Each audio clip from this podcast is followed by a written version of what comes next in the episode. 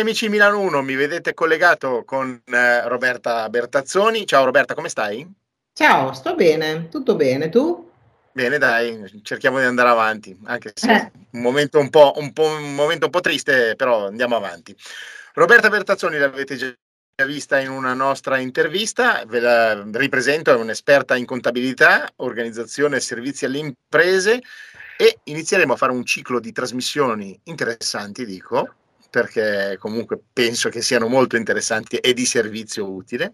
E abbiamo la fortuna di avere Roberta. Eh, Roberta è un'esperta e quindi ci darà tante, tante informazioni, giusto Roberta? Sì, certo. Io voglio, vorrei sensibilizzare eh, gli imprenditori a capirne di più sull'amministrazione, sulla gestione aziendale, perché in questo momento diciamo, ancora più critico della, della storia di, aziendale, è meglio avere dei dati, cioè più una persona sa, è competente e più può controllare quello che ha davanti. Quando invece uno non sa le cose, diciamo che resta lì un po' come, come una foglia al vento. Certo, e questo sarà quello che faremo noi con pillole di management, il nostro eh, appuntamento per andare un po' più a fondo di queste cose. Allora, vedete poi in sovraimpressione tutti i contatti per scrivere o contattare direttamente Roberta, perché è giusto che sia così, eh, studiobertazzoni.gmail.com la mail, il sito robertabertazzoni.com e addirittura il cellulare di Roberta, quindi eh, meglio di così 345 33 48 774. Roberta lo dico anche perché oltre a vederlo poi si sentirà anche in podcast su Spotify come sanno tutti i nostri amici e anche sulla web radio, quindi è giusto che per caso qualcuno se vuole contattarsi possa appuntarsi le cose. Eh, allora, iniziamo, iniziamo perché abbiamo tante cose da dire, anzi tu avrai tante cose da dire. Sì. Eh, iniziamo a parlare di i debiti, sì. eh, cinque punti chiave per uscire da questa cosa, giusto? Sì. E quindi la prima cosa che mi viene da chiederti è la solvenza, cioè come ottenere, come mantenere e come aiutare una società a diventare una società solida, solvente, giusto? Sì, giusto. Allora, giustamente questo argomento è un argomento scottante eh, ultimamente ancora di più dopo tutte le vicende Covid, guerre, eccetera, perché è inutile negarlo che non siamo soli in questa, in questa vita, diciamo. Se succede qualcosa all'esterno della nostra azienda, non è che noi diciamo, ah, ma che me frega, tanto io vado bene No, perché inevitabilmente, avendo a che fare con l'esterno, chiunque di noi subisce gli effetti di quello che sta accadendo. Quindi, come si fa invece a subire di meno o a diventare più, eh, più causativi sulla propria vita, sulla propria azienda? Come ho detto prima, con la conoscenza, cioè quando uno sa come, come succede qualcosa e come evitarla, difficilmente magari cade di nuovo in questo, in questo problema. Quindi, innanzitutto partirei dall'argomento debiti. Come mai un'azienda arriva ad indebitarsi? Allora, la prima cosa che l'imprenditore spesse volte nella propria vita si trova a lavorare duramente, insistentemente su come ottenere più denaro e poter estinguere i debiti che ha creato.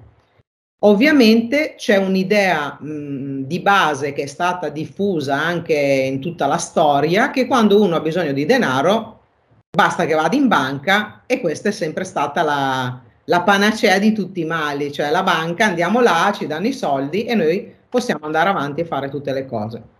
Poi un'altra cosa che generalmente viene fatta poco, ancora oggi, sebbene siamo nell'era della del digitale e di tutte le cose, diciamo, informatiche, si tende a dare ancora troppa poca importanza alla promozione e al marketing, che invece sono attività vitali per un'azienda. Anzi, non solo questo, c'è proprio una sindrome mentale di dire, beh, non facciamo poi anche troppo, troppo mh, ricavo, cioè troppe entrate, perché dopo dobbiamo pagare le tasse e quindi come facciamo, no? Perché ci sono questi due problemi, da un lato i debiti e dall'altro oddio, se faccio troppo guadagno, dopo devo pagare troppe tasse. Io ho sentito un'imprenditrice che, mi ha, che ha detto alla sua venditrice, brava che ha portato questo cliente, però non si sbottoni troppo, nel senso, non ce ne porti troppi che dopo le devo pagare le provvigioni. Cioè, io quando ho sentito questo discorso sono inorridita perché non è così la me- l'atteggiamento mentale corretto. Uno deve sempre avere un atteggiamento mentale di pro- protendersi verso gli altri, cercare di acquisire più certo. clienti, più conoscenze. Poi il discorso delle tasse ci sarà il professionista che se ne deve occupare, il fiscalista piuttosto che il commercialista, l'avvocato, cioè quindi uno non deve guardare a, a, a ragionare in piccolo, ma dovrebbe ragionare in grande. E questo è anche un po' il problema delle aziende che si trovano invece invece di espandersi a contrarsi perché sono ammassate di debiti.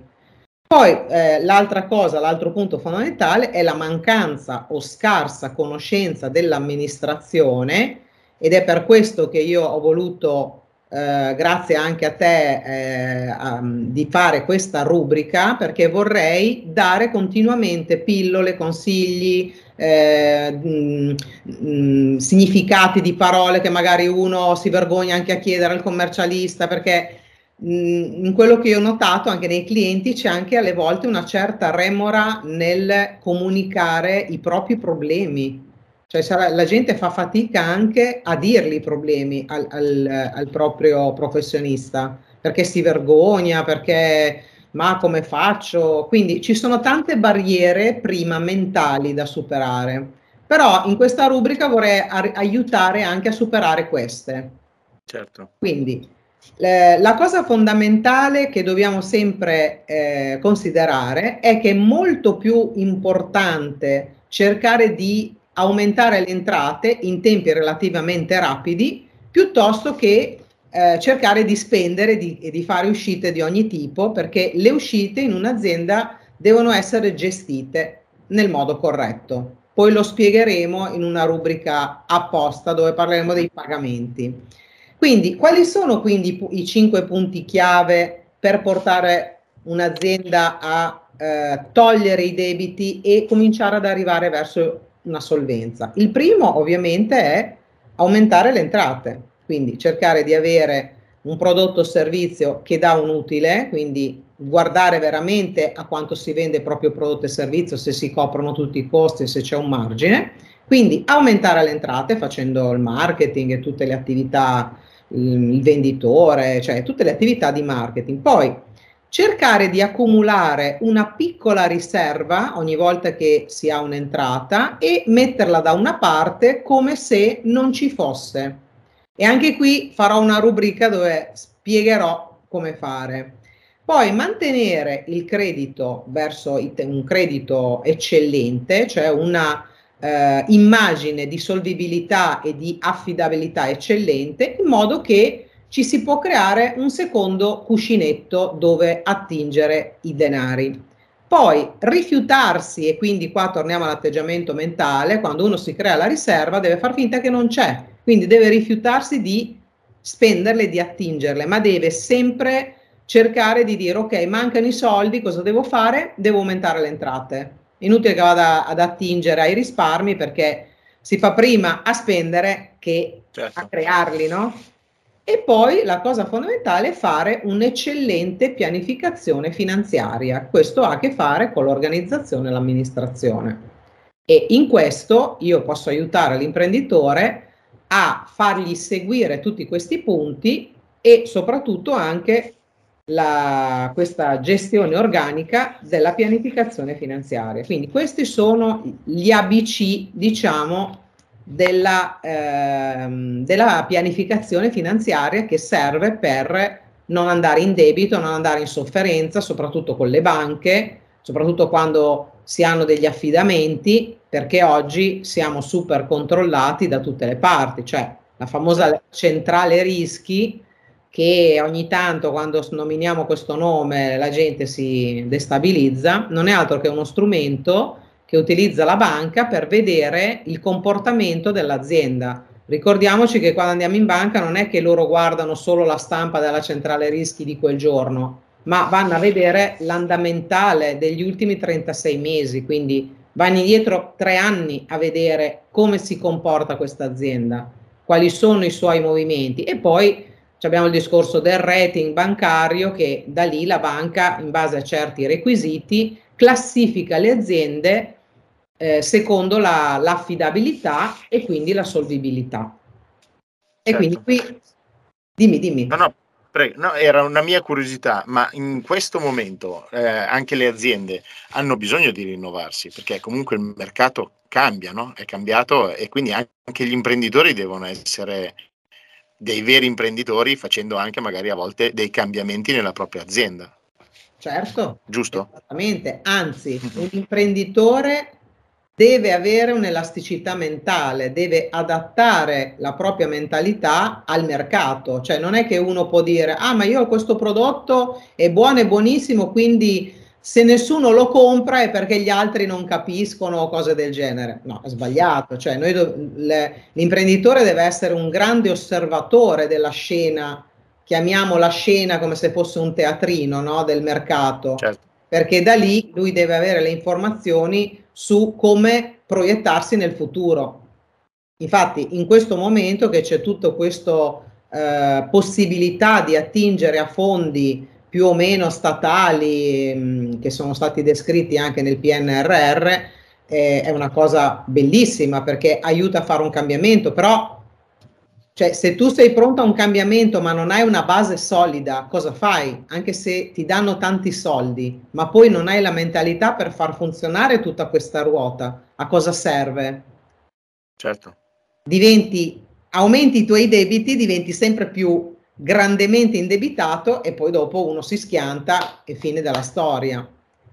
Quindi mm-hmm. per questo anche il legislatore ultimamente con il codice della crisi d'impresa ha messo molta attenzione su quello che è l'organizzazione aziendale, cioè se un'azienda non ha al suo interno un'organizzazione che funziona, eh, non, non ce la può fare perché oggi bisogna essere competenti, veloci, avere dei servizi e prodotti che sono richiesti, che sono allettanti, eccetera, altrimenti cioè, c'è una vasta scelta sul mercato che è, è difficile riuscire a emergere così senza avere qualcosa di, di particolare. Certo.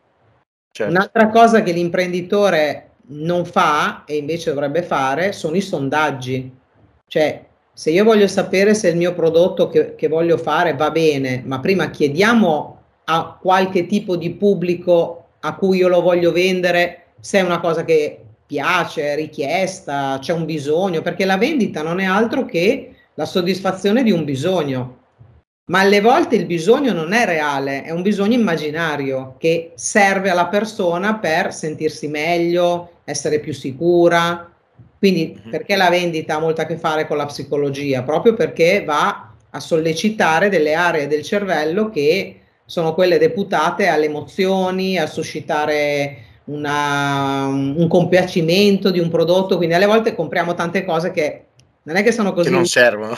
Eh, però siamo attratti e quindi le compriamo lo stesso. Certo. Quindi ehm, adesso volevo parlare anche di come diventare ed essere una, un'azienda solvente. Prima ho parlato di come cercare di ehm, abbassare i debiti Certo, uno dice, vabbè, ho i debiti, come faccio a fare la riserva?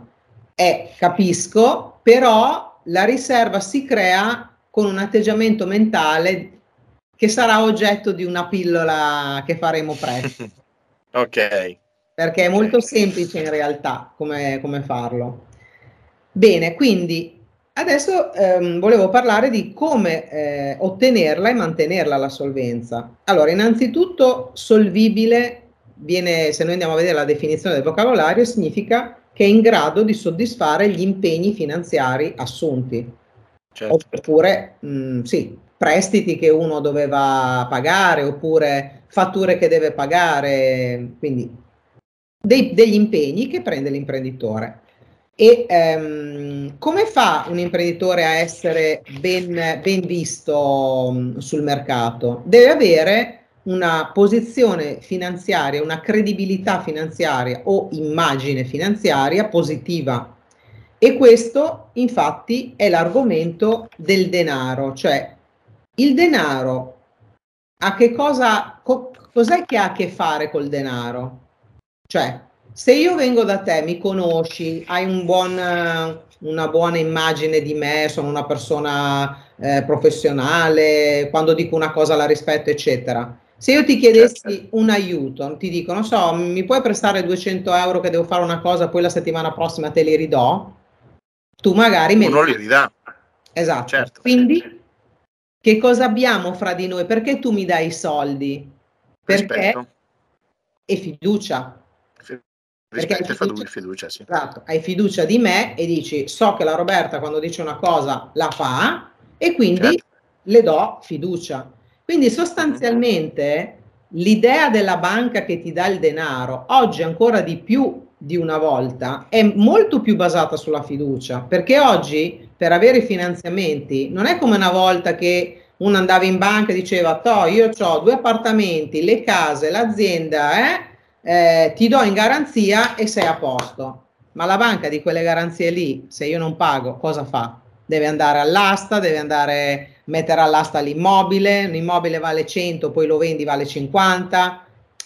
Quindi la, la banca è più attratta invece dal vedere che l'imprenditore ha un'idea, gli fa un bel business plan, cioè gli fa vedere quali sono le sue intenzioni, con chi vuole lavorare, che cosa vuole fare, quindi quando la banca vede una, una richiesta articolata con un business plan, un progetto, come richiedono adesso tutti questi aiuti finanziari, eh, allora la, l'imprenditore quando va in banca pre- presenta se stesso con una certa immagine. Infatti anche tutti questi finanziamenti che danno adesso non è che li danno così, ma dammi il bilancio e ti do i certo. finanziamenti. No, questi progetti hanno, hanno delle lavorazioni minimo di un mese, quindi ci vuole circa un mese di gente che si mette lì, creare il business plan, fare eh, i conti, perché la proiezione non è di un anno, ma te lo chiedono almeno per i 3-5 anni, perché altrimenti uno certo. dice perché ti devo dare i soldi che poi non so dove li vai a buttare, capito? Certo. Quindi come fa. Come fa un imprenditore a chiedere soldi con un progetto di questi finanziamenti se non ha al suo interno un'organizzazione che poi fa girare l'azienda? Non, non lo può fare. Certo. Non gli vengono neanche dati.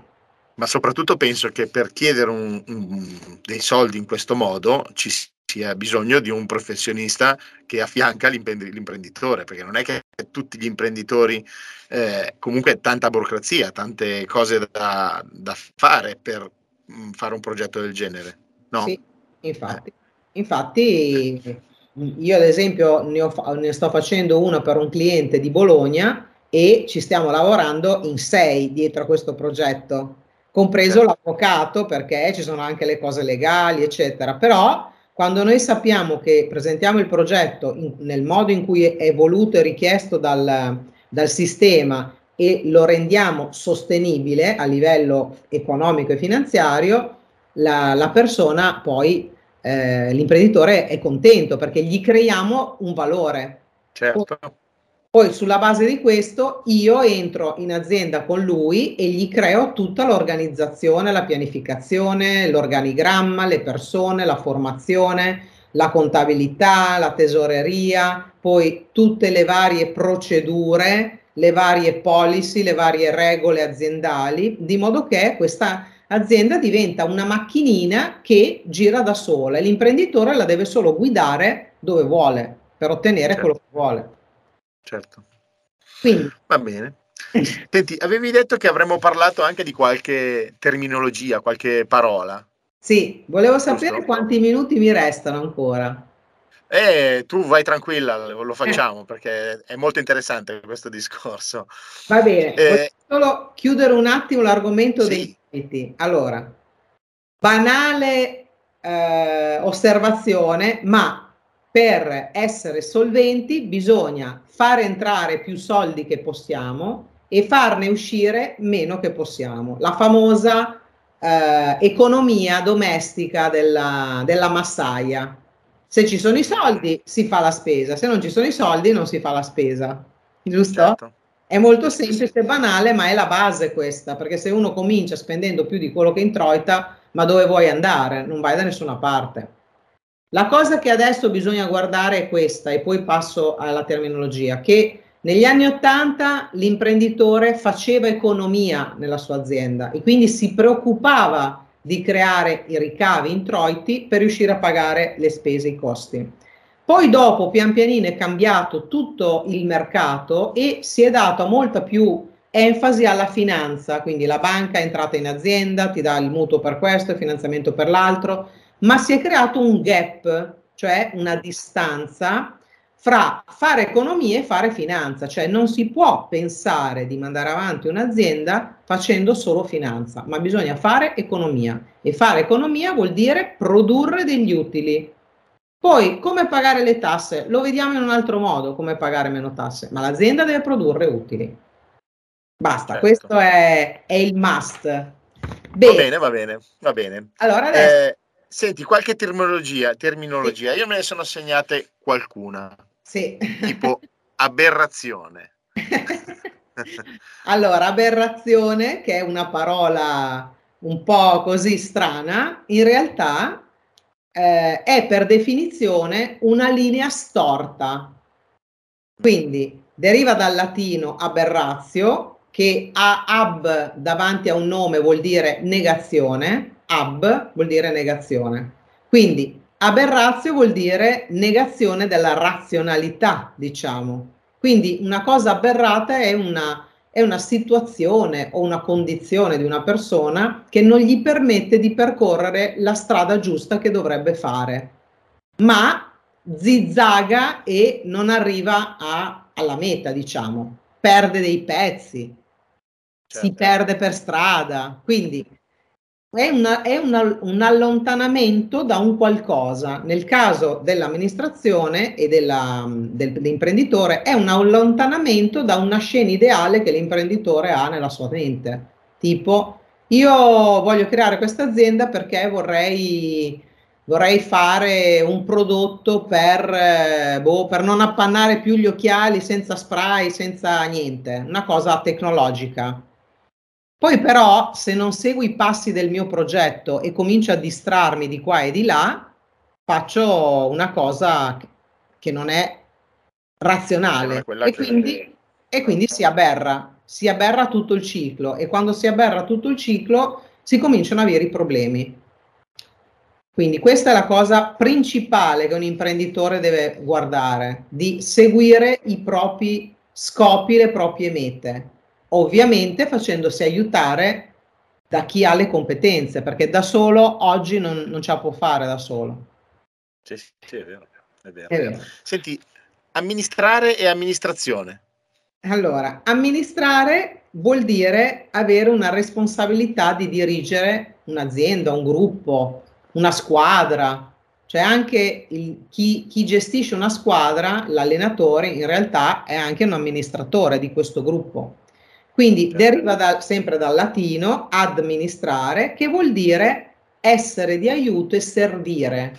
Quindi amministrare vuol dire ehm, gestire un'azienda eh, seguendo chi, chi, c'è dentro l'azienda, aiutando eh, anche gli altri componenti e non essere lì il padrone solo che frusta gli altri, ma essere un leader, cioè perché l'imprenditore che è un leader avrà tutti dalla sua parte e anche lì diciamo che lui diventa il servitore della sua azienda perché eh, dà la possibilità ai, alle persone che collaborano con lui di essere valorizzate, di produrre, di creare valore.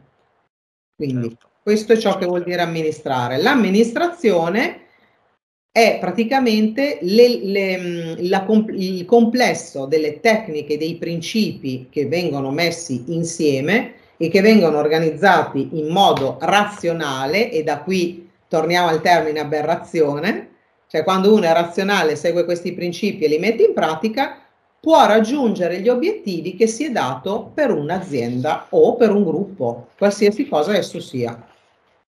Certo. Senti, invece, quando si parla di autosostentamento, autosostentamento.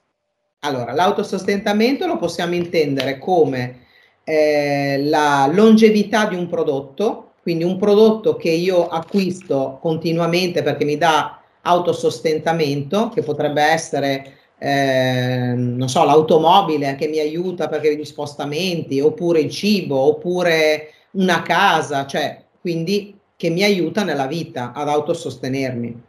E poi l'altra terminologia dell'autosostentamento è un qualcosa che è capace di vivere, di sopravvivere e di crescere, non di restare lì come inerme, inerte, ma che, dà, che ha un valore aggiunto. Quindi un'azienda messo nella parte aziendale, che cos'è l'autosostentamento? È quando l'azienda riesce a produrre utili e autofinanziarsi in parte poi è vero che se poi uno si vuole un po' esporre, vuole espandere un ramo della sua azienda, eccetera, ha bisogno dell'apporto bancario. Ma non è che deve andare in certo. banca a chiedere i soldi e la banca è obbligata a darli. La banca è un fornitore di denaro, ricordiamocelo. Non è un ente di beneficenza, è un fornitore di denaro con il quale fare business. Se noi vediamo la banca come un nostro partner per fare business, siamo, siamo nel, nella, nella considerazione giusta. Certo. Però ci sono delle regole per gestire il rapporto con la banca, delle regole abbastanza ferree, ma che se uno le segue... Anche perché la banca... Eh. Sì. Ah, no, dico anche perché la banca normalmente è sempre più forte dell'imprenditore, volendo. Eh, beh, guarda, negli ultimi dieci anni possiamo dire che anche le banche hanno avuto grossi problemi, no? Sì. Perché però... c'è stato sì, è più Però la, eh, il coltello dalla parte del manico poi alla fine c'era sempre la banca. Questo sì, però come ti dicevo prima, essendo passati dagli anni 80 agli anni 2000, dal fare economia a fare finanza, anche le banche si sono trovate con grossi problemi, perché quando hanno dato elar- elargito denaro a tutti, anche a chi non poteva restituire, si sono trovate anche loro con una marea di perdite perché la gente non riusciva a restituire. Tipo nel 2009 c'è stato un crollo totale, c'è stata una crisi grande che si è portata avanti per eh, almeno due anni e quindi questo ha portato anche che le banche, come magari ben sai anche tu che nel tuo ambiente delle interviste magari hai intervistato anche persone di quell'ambiente, cosa hanno fatto? Si sono unite, si sono sì, unite e hanno creato gruppi. Adesso non si parla più di banche, ma di gruppo bancario. Sì, sì. Quindi Cosa hanno creato loro? L'autosostentamento, si sono aggregate perché ovviamente è più facile fare qualcosa di grande se si è in un gruppo piuttosto che da solo. Da solo si va poco avanti. Però come dici tu, è vero, la banca è più grande dell'azienda, però anche la banca ha bisogno dell'azienda. Se la banca dà, certo. è come è successo, ti dico, negli anni Ottanta che davano soldi a tutti, poi si è trovata con una marea di gente che non riusciva a restituire. E quindi sono delle banche che sono fallite. Sì, sì. Ecco, certo. Quindi questo vale per tutti. certo. per... Senti, e quando, pa- e quando, si dice azienda? Allora, che, cos- che definizione è? Che cos'è l'azienda? Eh. Allora, l'azienda è, eh, viene, è, un term- è un termine che non deriva dal latino, deriva dallo spagnolo. E quindi è un termine che dice eh, aziende come fazenda, fa, faccenda, quindi sono cose da fare. Quindi l'azienda è un corpo formato da mezzi, denaro, imprenditore e ehm, persone che fanno eh, funzionare tutto questo, diciamo, questa ruota dove ci sono tanti componenti che si chiama azienda, che un, è un organismo economico che deve essere capace di autosostentamento, che produce degli utili, che produce valore all'interno del mercato e che scambia i suoi prodotti eh, con il mercato, quindi con l'esterno. Mm-hmm. Quindi un'azienda okay. non, è, non è solo apro il negozio, comincio a vendere, speriamo che vengano e poi vedremo. No, è un'organizzazione di mezzi e persone. Certo, certo. Senti, eh, un altro te- termine che mi è capitato di sentire è barcamenarsi. Eh, a, a, livello aziendale cosa, co- cosa, mi puoi dire? Allora, barcamenarsi significa eh, cercare di eh, creare la propria strada, quella giusta, in mezzo alle difficoltà. Quindi se ad esempio un'azienda è in difficoltà, però l'imprenditore tiene duro, vuole andare avanti, vuole creare e vuole sistemare, deve adottare una, una linea di condotta che gli permette, nonostante problemi, attacchi, come quando sei in una nave che comincia a barcollare, no? Uno deve barcamenarsi, il termine viene proprio da lì, viene certo. proprio da lì, no? E quindi, ehm, diciamo, se io vedo un'azienda come una nave, in una nave che sei in mezzo al mare, tu puoi permetterti di fare degli errori senza nessuna conseguenza? Direi di no. No, no. Perché il mare non perdona. Sì. Infatti, la tecnologia della marina, se uno la applica in un'azienda, è difficile che vada a finire male perché è molto rigida, molto schematica, ma anche molto funzionale. Perché in una barca tutto l'equipaggio deve fare qualcosa per farla andare avanti. Come si dice, mandiamo avanti la barca, no? Sì. Ma si lavora tutti assieme per mandarla avanti. Non è che vanno dal capitano e dicono: Oh, capitano, fai andare avanti la barca. Dico: Sì, però tu che cosa dovevi fare? Eh, io dovevo lavare i pavimenti. Tu che cosa dovevi fare? Eh, io dovevo andare a ingrassare le rotelle che fanno andare la barca. E allora tutti dobbiamo fare il nostro lavoro. Qualcosa. Esatto. Certo. Quindi, ovviamente per fare qualcosa uno deve sapere come lo deve fare, deve sapere cosa deve fare e come lo deve fare. Questo è ancora un punto che è una responsabilità dell'imprenditore. Ecco perché creare l'organizzazione, l'organigramma, eh, la formazione, perché quando ognuno sa cosa deve fare, guarda, ti garantisco che la, la gente ha voglia di lavorare, di fare, ma deve essere messa in condizioni di farlo. Certo, lo credo anch'io, devo essere onesto, eh? che chi ha voglia di lavorare ha voglia di lavorare, non uh, di tirar sera, diciamo. Ma nonostante io vedo nelle aziende dove vado, non è vero che la gente va a lavorare solo per i soldi, non è vero che la maggioranza dei dipendenti se ne frega dell'azienda, anzi, io sono stato in un'azienda dove c'erano 30 persone e parlando con alcuni di loro ho proprio percepito il loro disagio perché non c'era, cioè perché l'imprenditore non li aiutava a fare il proprio lavoro, cioè si sentivano dei numeri. Quindi molto importante far sentire la persona che è di valore, perché più uno lo valorizzi e più lui ha voglia di fare. Quindi certo. Certo. questo è l'imprenditore è... deve essere un leader, non deve essere un capo. Ok, ok. Senti Roberta, per me è stato un piacere, abbiamo fatto Anche. quello che dovevamo fare, è la prima puntata di Pillole di Management in tua compa- in compagnia, io spero onestamente di averne tante altre perché comunque molto interessanti e abbiamo penso tutti imparato qualcosa. Sì. Eh, ti ringrazio e vi ricordo, ricordo, a tutti che Roberta è, eh, potete contattarla alla mail che vedete in sovraimpressione studiobertazzoni.gmail.com oppure eh, visitare il sito di Roberta, robertabertazzoni.com e c'è anche il cellulare diretto, quindi 345 33 48 774. Sì. Vedete in sovraimpressione e sentite anche su Spotify o sulla nostra web radio le, le puntate. Sì, Roberta, noi quando è che ci vediamo? La prossima vediamo, volta, no? sì, ci vediamo fra 15 giorni, quindi okay. mercoledì 13 aprile, prima di Pasqua, e parleremo proprio di come creare le riserve, qual è l'atteggiamento mentale giusto e poi vi darò qualche altra eh, definizione. Ok, va bene. Va bene. Roberta, io ti ringrazio, ti ringrazio ancora. Grazie. Ci sentiamo e ci vediamo alla prossima. Grazie okay. Paolo, ciao, ciao a tutti. Grazie. Ciao, ciao, grazie.